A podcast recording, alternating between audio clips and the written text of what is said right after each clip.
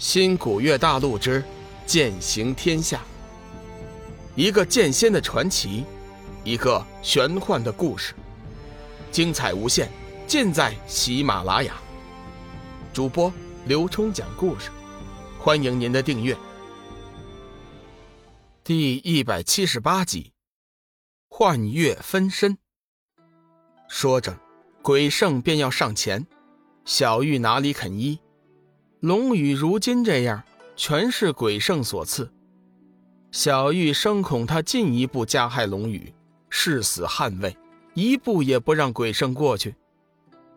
鬼圣微微皱眉：“你这小女娃儿也不知好歹，难道你真的不怕死？”恶魔，小雨若死，我也不会独活。今天就和你拼了！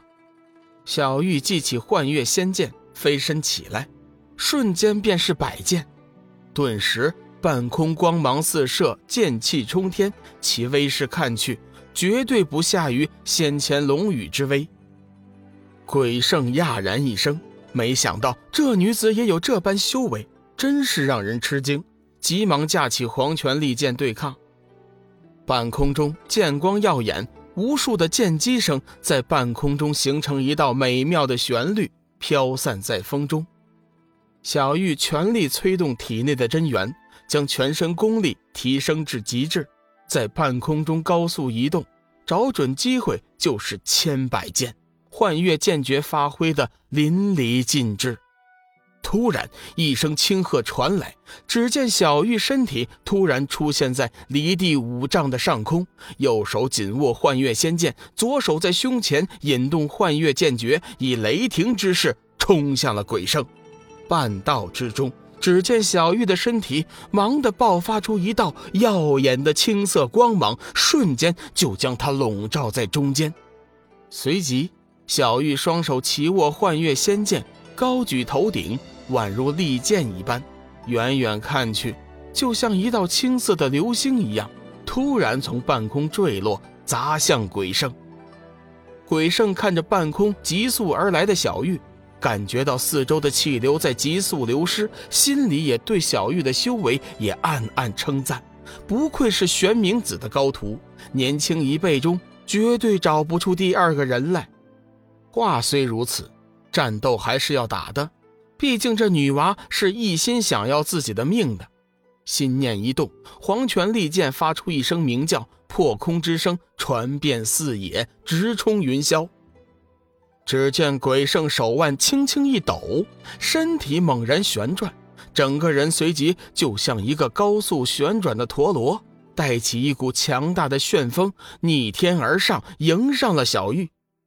一上一下，两股强大的真气夹着开山裂海的气势，在离地两丈高的位置接触，不同的性质、不同的力道、不同的颜色，两道强悍的剑芒在半空中交错相撞，发出无数耀眼的光华，像流星相撞一般，美丽而又充满凶险。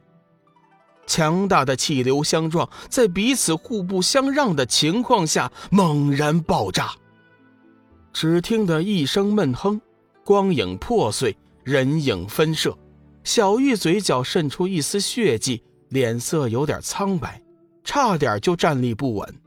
再看鬼圣，身体也微微摇晃了几下，眼神惊讶地看着小玉，似乎有些不敢相信。小女娃。你今天算是让本尊开了见识。你和龙宇当真是天才，若是假以时日，你们将是这一界最强大的存在。可惜，你们却选择了和我鬼门作对。既然龙宇那小子已然身死，我就索性成全于你，送你入地狱前去寻他。鬼圣意识到了一个很严重的问题：像小玉和龙宇这般潜力，时间一久，恐怕到时候就连自己也无法压制。若不能为己所用，只怕日后全是祸根。感受到鬼圣身上的杀意，小玉决定先下手为强，轻喝一声，幻月仙剑发出一声刺耳的异笑声，转眼就射向了鬼圣。鬼圣默默无语，双手舞动起黄泉利剑，引动大量的黄泉剑气，在自己的周身凝聚了一道黑色的黄泉防御，以阻止小玉的攻击。幻月分身，随着小玉的声音刚落。半空中疾射而来的身体突然间分出四道人影，每一个人影都是小玉的模样，同时手中皆有幻月仙剑。鬼圣微微皱眉，仔细一看，这四道人影从气息上看，居然全是实体，无一是虚影，威力和先前的一人之体也是相当的。换句话说，此时的小玉力量突然暴涨了四倍。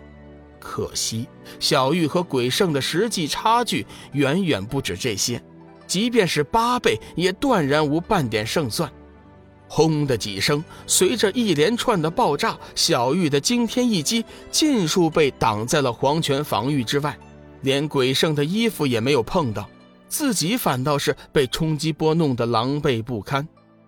小玉似乎也料到了如此情况，并不气馁，突然剑诀一变。大声喝道：“九天玄气，幻月作引，天地正气，诛邪破魔，爆！”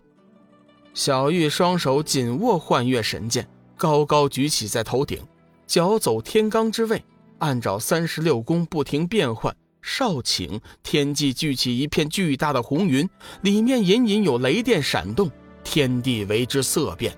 鬼圣大惊：“幻月神雷！”小玉此刻用的正是那幻月引雷术，算起来，这已经是小玉第三次施展此术。不过前两次皆因修为不足、剑诀不精而威力大减，今天施展却是不同。顷刻功夫，方圆百里竟然全部笼罩在雷云之下，惊得一些隐藏在周围深山的妖精四散逃跑。小女娃，你快住手！此术虽然威力强大，但是你未必就能杀我，反倒是你自己最终会因为力量的枯竭而亡的。鬼圣对这阵势多少还是有点心悸的，急忙出声劝阻。谁道小玉早就起了拼命之心，就算是死也要拉上鬼圣垫背，哪里肯停下来？轰轰的几声，十道碗口粗的闪电顺着幻月神剑的指引落了下来，径直砸向了鬼圣。如此天雷，鬼圣也不敢小视。只见他面色沉重，双眼如钩，紧紧地盯着那半天呼啸而来的闪电，双手迅速结起手印，眉心处突然亮起一道光泽，霎时从中飞出一道黝黑的盾牌，隐隐有玄光缭绕。上面雕刻着几个鬼神图案，还有密密麻麻的篆文和古字，单从外表看就知道此物不同寻常。如果玄冥子或是黄极真君在场的话，定能认出这东西就是鬼门至宝四阴黄泉盾，其中封印着上古洪荒时期的四条恶灵，威力强大，一旦使用起来，足叫日月无光。天地变色，威力强大，可攻可守，乃是世代鬼圣的不二看家法宝。本集已播讲完毕，感谢您的收听。长篇都市小说《农夫先田》已经上架，欢迎订阅。